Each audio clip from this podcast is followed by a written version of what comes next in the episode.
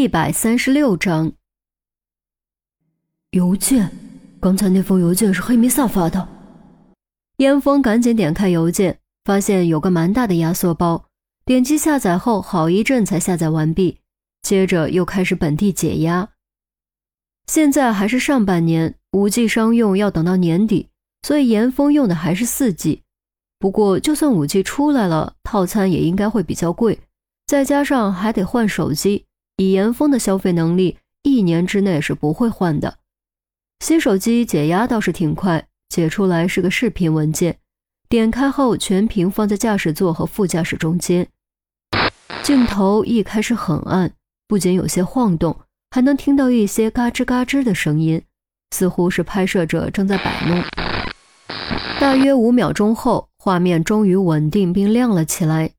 镜头中出现了一个巨大的面具，面具上没有其他花里胡哨的图案，只有一个黑色的十字架，将整个面具以田字形分为四个部分。接着，面具开始缩小，露出脖子和衣服。原来是戴面具的人一开始离镜头太近，所以镜头中只有面具。随着他的后退，镜头所能看见的范围也越来越大。好了。拍摄开始。现在我先自我介绍一下，正如我使用的昵称，你们可以称呼我为黑弥撒。扬声器中传出的声音低沉且有点沙哑，甚至有几分电子合成过的味道。我是一个不喜欢废话的人，来，让我们直入主题。我的目的很简单，你。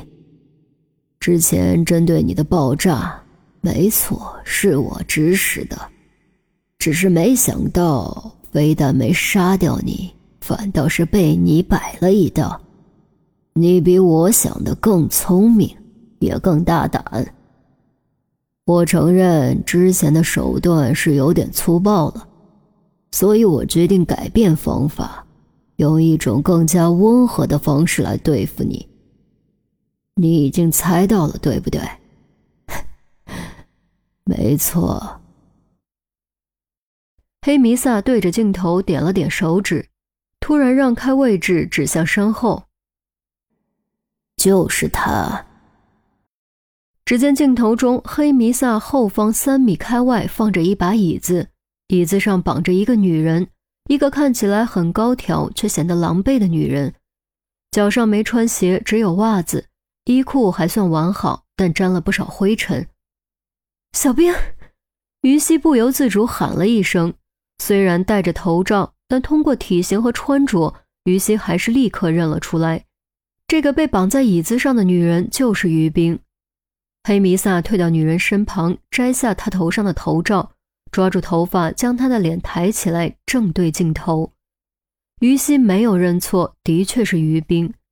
此时的于冰依旧处于昏迷状态，两眼紧闭，没有任何反应。我想现在没有什么可怀疑的了。黑弥撒松手，重新给于冰戴上头罩，回到镜头前。我想我的要求你应该已经猜到了，我要你用自己来换他。如果你答应，我保证他毫发无伤。但如果你不答应，哈哈哈哈怪笑了两声。黑弥撒上前几步，最近距离盯着镜头，仿佛能够穿过镜头和时空与严峰对视，压低嗓子凝声道：“这么漂亮的小美人，我可真是有福了，不是吗？”屏幕黑屏，进度条走到尽头，视频播放完毕。车里静悄悄的，好一会儿才传出拳头捏到极限的咯咯声。黑弥撒的最后一句威胁，只要是个成年人都能听得懂是什么意思，而能提出这种威胁，足以证明对方是个毫无底线的混蛋。怎么会这样？于西彻底慌了。如果同意对方的要求，严峰就必须以自己交换于冰。从之前针对严峰的袭击行动就能判断出严峰必死无疑。如果不同意，于冰就完蛋了。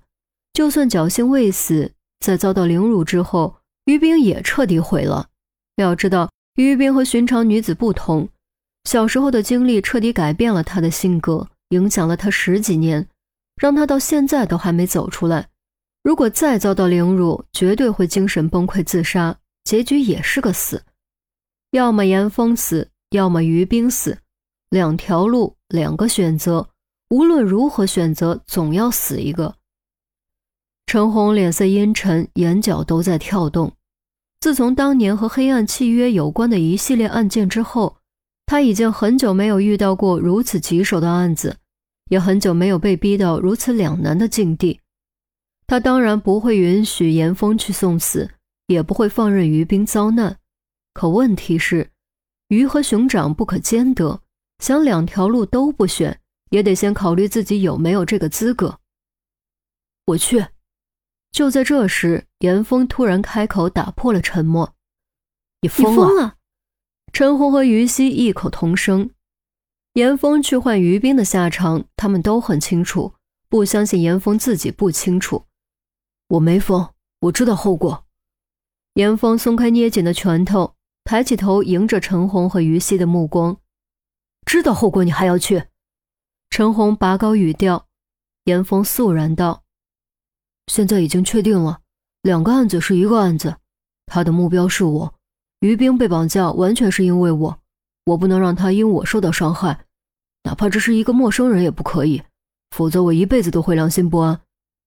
可你要死的！”陈红加重语气，手指用力戳了戳车座靠背。陈姐，如果换作是你，你会怎么选？严峰反问，陈红呼吸一滞。就算不为你个人考虑，你是不是也应该为你的母亲考虑考虑？据我所知，是你母亲一手把你拉扯大的。你要是出个好歹，你让你母亲怎么办？严峰沉默良久，才开口：“我知道，但我别无选择。